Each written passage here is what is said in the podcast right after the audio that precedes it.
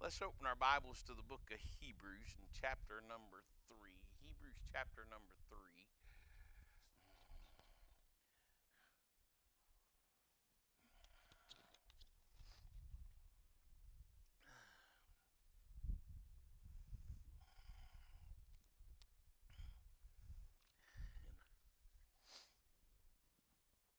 Back this down just a little bit. That fi- fan on high will make me, uh, will perch me while I'm preaching, and I won't be able to think about halfway through the message. So here we go. Not that I can anyway, about half the time. So Hebrews chapter 3 and verse number 1. I want you to pay close attention to verse number 1 there when he says, Wherefore, holy brethren, partakers of the heavenly calling, consider the apostle and the high priest of our profession, Christ Jesus. He's talking to you if you, uh, as a believer in Christ Jesus, we are the holy brethren. We're a partaker of the heavenly calling. Now, notice the, the title giving to, to our Lord Jesus in this verse. He's called the high priest of our profession. Uh, that is, he's the high priest of our confession. Actually, the word profession and confession, exactly the same Greek word. They both mean the same. So he's saying that Jesus Christ is the high priest of our confession. Now, I want you to think for just a moment about the fact that we live in a power filled universe.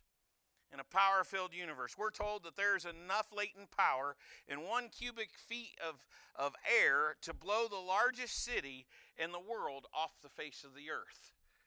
I find it uh, just amazing. God has charged our physical universe with a power and all about us, and and uh, there's unreleased, untapped power in all of us. Now, that power was intended by God for man's blessing and for God's glory.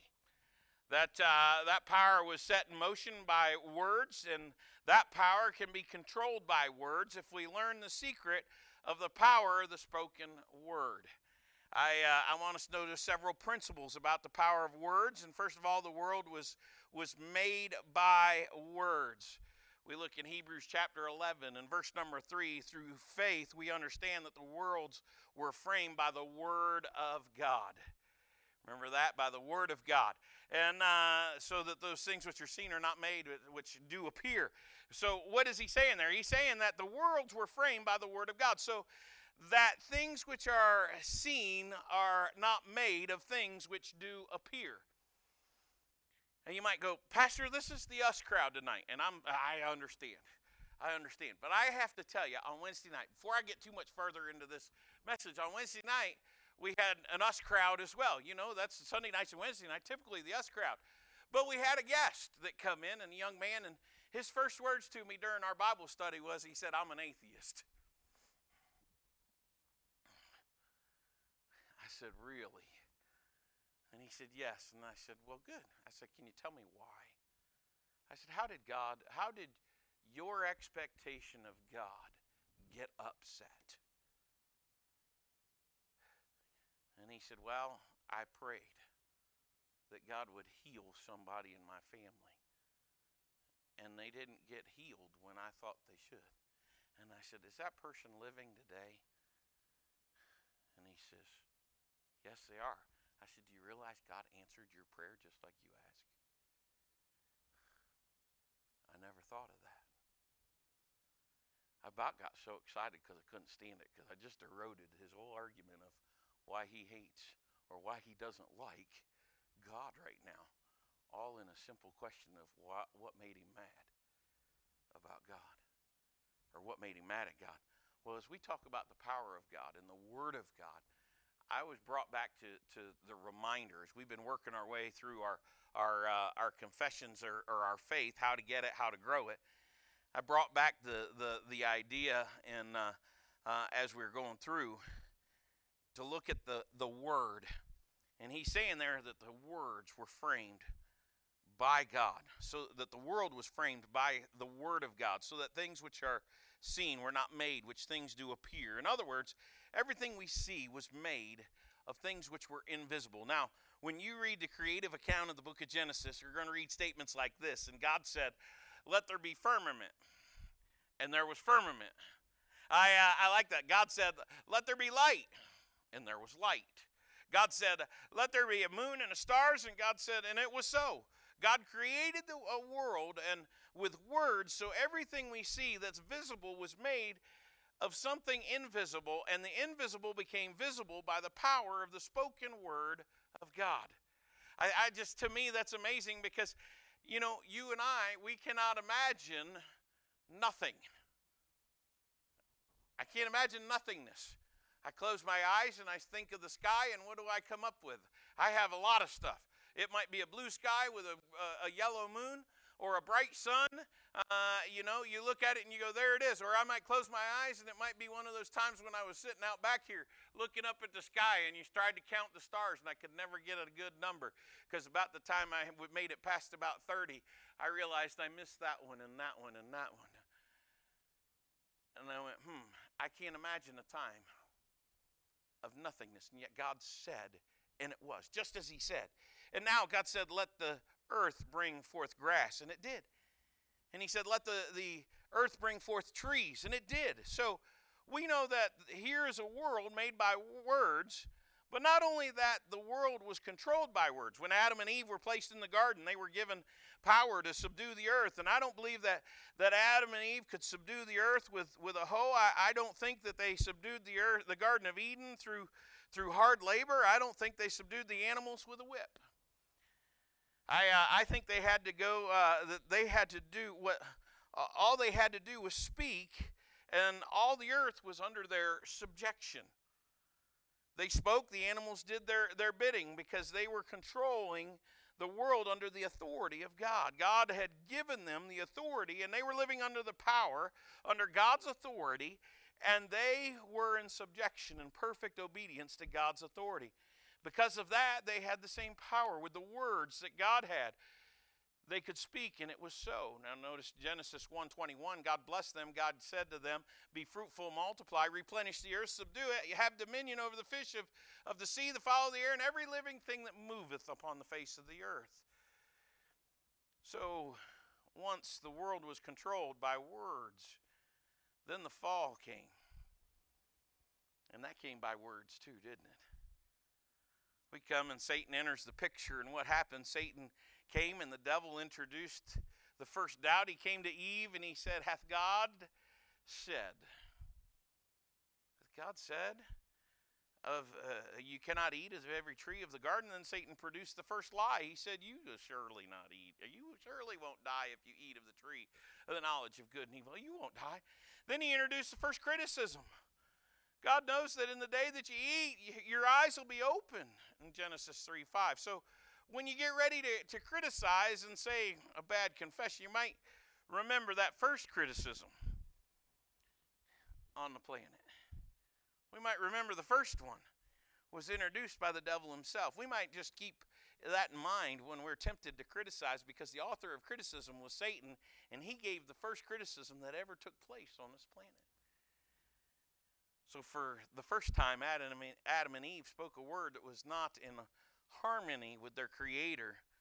When they spoke a word that, that was not in harmony with their Creator, they fell from fellowship with God. They accepted the word of the devil, and as a result, chaos, confusion came upon. Sin broke fellowship with God.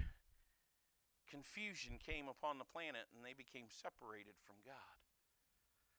We look and you go, the world fell. Why? Because of their words. Their words were not in agreement with God and the world fell.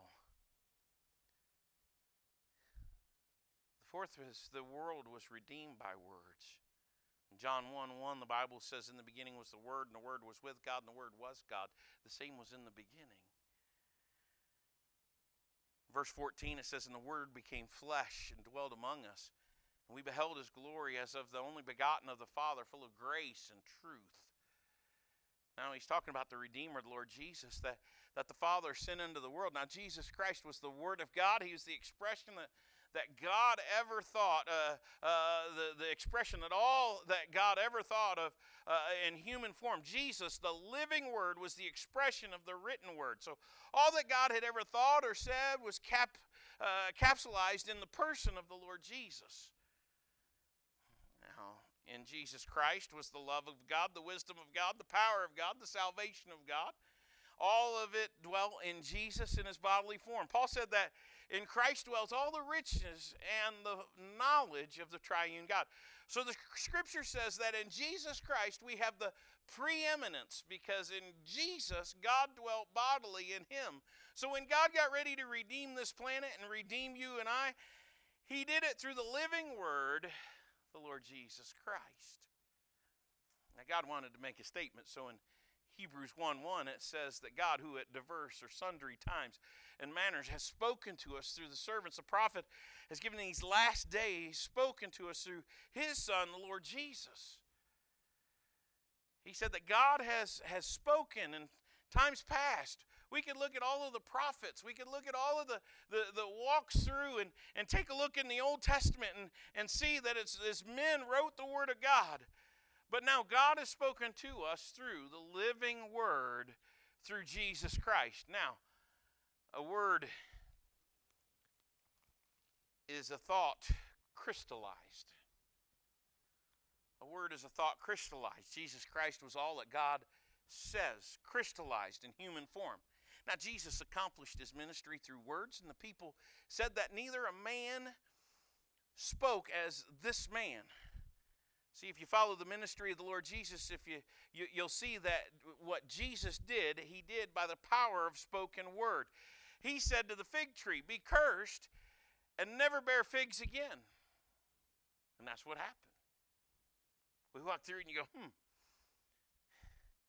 He said to the leper, "Be cleansed." And the leper was made whole. He said to the blind man, "Receive sight." And the man could see again. Jesus said to the crippled man, Take up your bed and walk. And immediately he took up his bed and he walked. He spoke, and it was so. Jesus commanded demons to come out of a possessed man, and they came out. He commanded the demons to enter into the pigs, into the swine, and, and they did.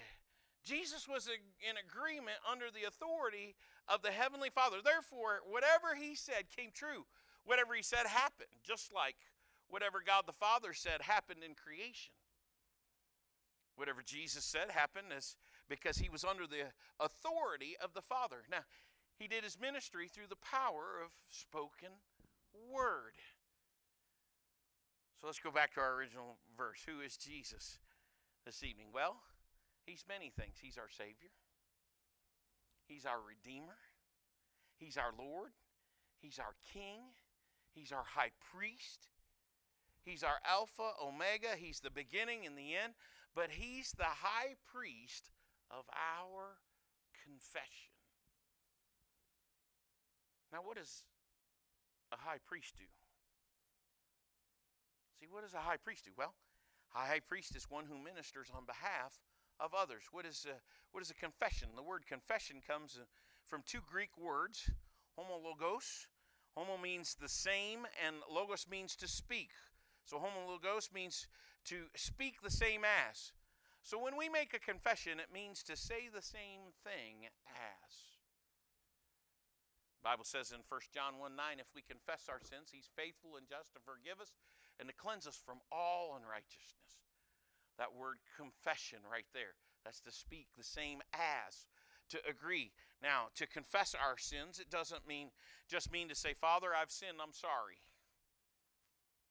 I find amazing how many times uh, that uh, we find that, the, that folks go, Well, I've sinned, I'm sorry. And that's it. To confess our sins as a believer means that I agree with God. That I agree with God concerning my sins. To say the same thing as God says about my sins. To be in agreement with God when He says that He's hurt and repulsed by my sin. That's what it means to confess my sin before God. Confession means to say the same thing as or to agree. Jesus, as the high priest of, of our confession, so when we line up with the Word of God, we line up with the written Word of God, we line up with the living Word of God, who's the high priest of our confession, then we're under the position of authority. And when we confess and say the same thing as the written Word of God, the living Word of God, then we're in a position of asking and getting what we ask for forgiveness of sin. See, being under authority and lining up with Jesus is a matter of claiming the promise of God and getting what the promise of God says and guarantees. Now you say, Pastor, that takes a lot to get there. I, I, I just took and, and it's like taking the big picture of theology and I went and dumped on you. I gave you a whole bunch and said, there it is. Let me give it to you in a real way, and this is part of why I love camp so much, why I love to see kids go off to camp. Because what it is, is so often it's the separation of man from the things in which we do to where we get into a place where we're not normal and we hear God speak. And that gives us the opportunity to agree with God that I am what I am. See, the reality is, is most of us can name our sins. We're adults, so we look at it and we go, "Yeah, I can name my sins. That's not a not a real hard thing. I can pray that verse that David wrote when he said, "Search me, O God, see if there be any wicked way in me." I've read a book here recently that's called Dangerous Prayers. Brother Chase gave it to me, and I made it through the second part. The second part is talks about breaking me. And you're asking God to break you. I got to tell you, that's a rough chapter to read. And I'll be quite honest with you. I don't like the idea of praying that prayer. I don't like that idea. I I I don't like that idea. Call it my pride. Call it my sin when we're broken, it usually involves a certain amount of pain to go with it. And I don't like, I don't know about you, but I've, I, humanly, I don't like that. I'm not afraid to speak about my, my human condition here. I don't like that idea. And so as I'm reading this thing and I'm going, I don't like this. I bet I put that chapter down four or five different times because I don't like this put it down, and the next day I'd sit down beside that goofy little book, pick it up, and I'd read a page or two more out of it. And I'd get a page or two further into reading about breaking me. Lord, how break get that thing out of the living room. I don't like that book. God's doing this little bit of digging around right now, and it, it doesn't feel real good. I don't know that I want to go down the painful road of being broken. Of fact, I'll be honest, I prayed a different prayer. While we're there, I prayed a completely different prayer. I, I got the, and I sat there and laughed as I closed the book one day. I said, Lord, I hope, and I named off several things that have hurt in my life. I said, I hope those were where I was broken, that you don't have to break me now. Because I really don't want to go through that pain right now. Don't want to you know, the spoken word of God. Got to coming in agreements with God. God, I need you. I want you to move. I want you to move. I want you to move in our life, in our church, and God, I want you to move. Now, notice what the high priest does in Hebrews chapter 8 and verse number 1. We're going to see. he says, Now, of the things which we have spoken, this is the sum. We have such an high priest who is set on the right hand of the throne of the majesty in the heavens. I can't read this without getting excited. I have a high priest who sat on the right hand of the Father. The throne of the majesty on, in the heavens. A minister of the sanctuary and the true tabernacle which the Lord pitched, not man. Not man. See, when when we jump in here and, and you look, a ministry of the, the, the a minister of the sanctuary and a, the true tabernacle. So what's he saying here? When Jesus died on the cross, when he ascended back to the Father, what did he do? Where is he today? He sat down on the right hand of the majesty on high. He sat down, meaning his work was done. He sat down on the right hand of God. That's the place of authority. It's the place of a power. He, he, he sat down, meaning he had accomplished his work on the cross. He sat down at the right hand of the majesty on high. Now he's a minister of the sanctuary of the true tabernacle, which the Lord had pitched, not man. So he's saying that when Jesus Christ, our high priest, goes to the Holy of Holies in the tabernacle. He's going into, into a tabernacle in heaven pitched by God, not the one on earth made by Moses. There's one in heaven made by God, for which it was the pattern of the one that Moses made down in the wilderness. And God gave the instruction specifically. So, Jesus, our high priest, who appears specifically for us in the presence of the Father in the tabernacle in heaven, he is the high priest of what we say. He's the high priest of our confession. So, therefore, whatever we say, whatever we confess, is what he presents to the Father. If we're confessing victory, he presents it to the Father. If we're confessing strength, he presents it to the Father. If we're confessing wisdom, he presents it to the Father. If we confess uh, hope, he presents that to the Father. If we confess faith, he's presenting that to the Father. We confess power, he's presenting that to the Father. He is the priest of what we say, he's the high priest of our confession. Isn't it wonderful to know that Jesus takes what we say, what we confess, in agreement with the Word of God, in agreement with the Son of God, and He presents it to the Father in heaven, and that is how He makes intercession for you and I. What a blessed truth. Now, one thing we need to remember is that the devil also listens to our confessions.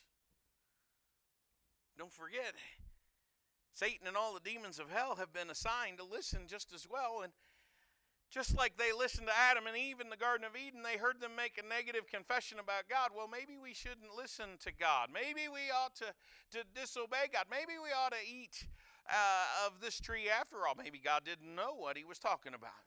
You see, Satan and his demon listen to what you say, and if we if you need a to make a negative confession, then we need to leave Jesus without anything to present to the Father in intercession. See, if we make a confession that is not in line with the promises of God, the devil uses that as an accusation against us. He's the, the accuser of the brethren. It's like those little kids. My goodness, we got a bunch of them. I could pick any two that are friends and you could pick about any Sunday of the month. And when they come from the back to the front, without fail, somebody's already in an argument. They did it! There's that accusation, isn't it? They did it. She did it. He did it. How about the devil going and saying your name? You did it. Oof. See, we need to be careful about what we confess about our church because Satan will take that and what we confess and he'll use it against us. Or we need to be careful what we say and about even our spouses because Satan will take that and use it against us. You ever say something in jest and then come back and not only regret it when you said it, but then have it come back to bite you again and again? There's the devil using it, the accuser of the brethren. He'll point that finger and hurry. See, he wants to destroy you and I. He wants to destroy the church, and he loves for people to say things like, We're going backwards. Things aren't going very well. The Word of God says that the church is built on Jesus Christ, and the gates of hell cannot prevail against it. I can stand and say, I know. See, we don't confess according to the appearances of our life. We confess what God's Word says. And God's Word says that we're always triumphant through Him that loves us. God's Word says that when we are weak, He is strong through Him who is powerful. We might be physically weak, spiritually weak, but through Him, that's when power takes over. Paul said, When I'm weak, then I'm strong. That's when the power of God can, can operate in our life. So we confess victory in the midst of defeat. We, we confess power in the midst of weakness, and we confess joy in the midst of sorrow.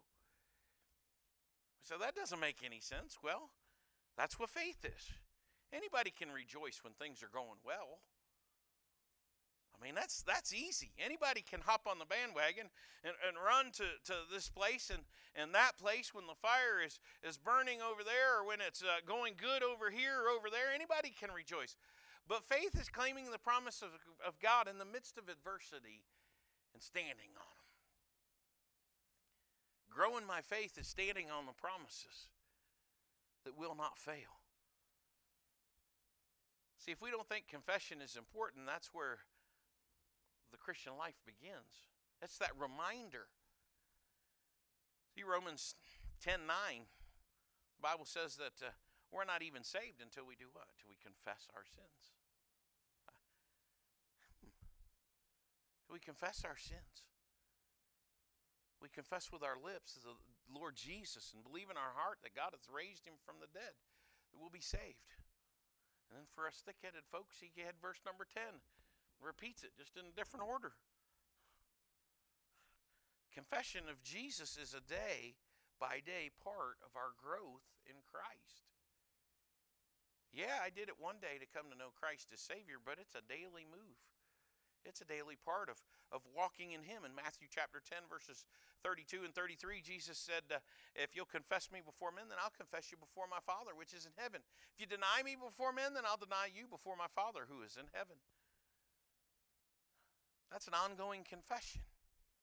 We have to confess Jesus in every circumstance of our life. If we have to continue to confess Jesus every day. See, if we don't confess Jesus, we'll never grow as a believer, and that's something when we don't grow in our Christian life, that, that's trouble.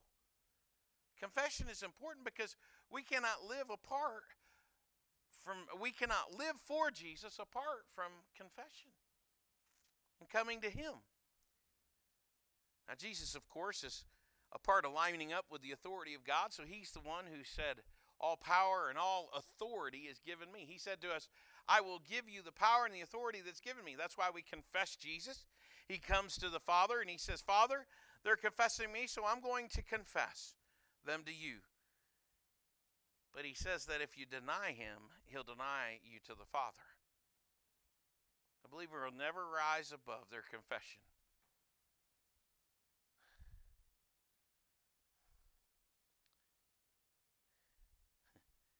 James 3 8 says that no man, the tongue, no man can contain control. It's an unruly or evil, deadly poison. And therewith we bless the Father, uh, we bless, bless we God and the Father, and therewith we curse man. Hmm. So if we don't believe there's power in what we say, then the Bible says that what we say, we can curse God and bless man. Many times people will bless us and what they've said, Positive confession is encouraging, isn't it? One positive confession makes up for 50 negatives.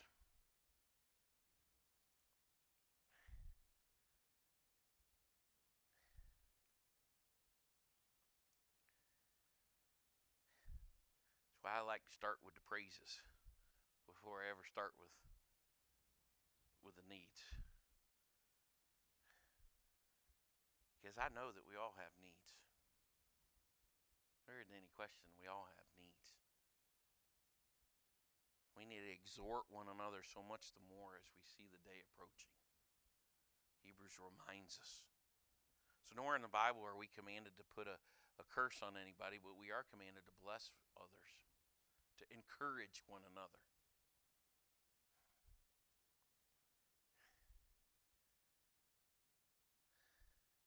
The blessing in the Old Testament times was so important. So important. You remember, that's why Esau and Jacob fought over their blessing because they believed the father's blessing. And before he died was it was powerful. So whoever got that blessing would be blessed. And that's why Rebecca tried to fool Isaac in giving the blessing to her favorite son, Jacob, because she believed the blessing was so important and powerful. You know, we as parents, we can bless our children through our words. We can pray the promises of God over our children. We can pray the blessings of God over our children and to our children and for our children. And where do we find those blessings? Well, we take them right out of the book. Take them right out of Scripture. We go to 2 Timothy in chapter 1, verses 7 and 8, when God said, uh, not to give my child the, the spirit of fear, but He gave him a spirit of power and of love and of sound mind. God, give that to my children.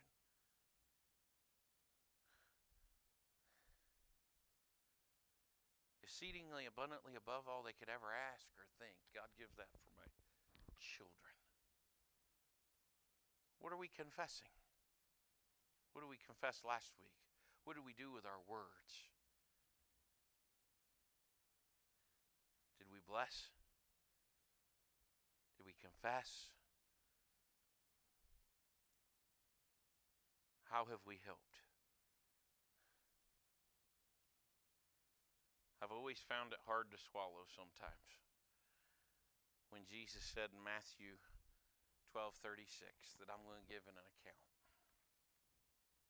of every idle word.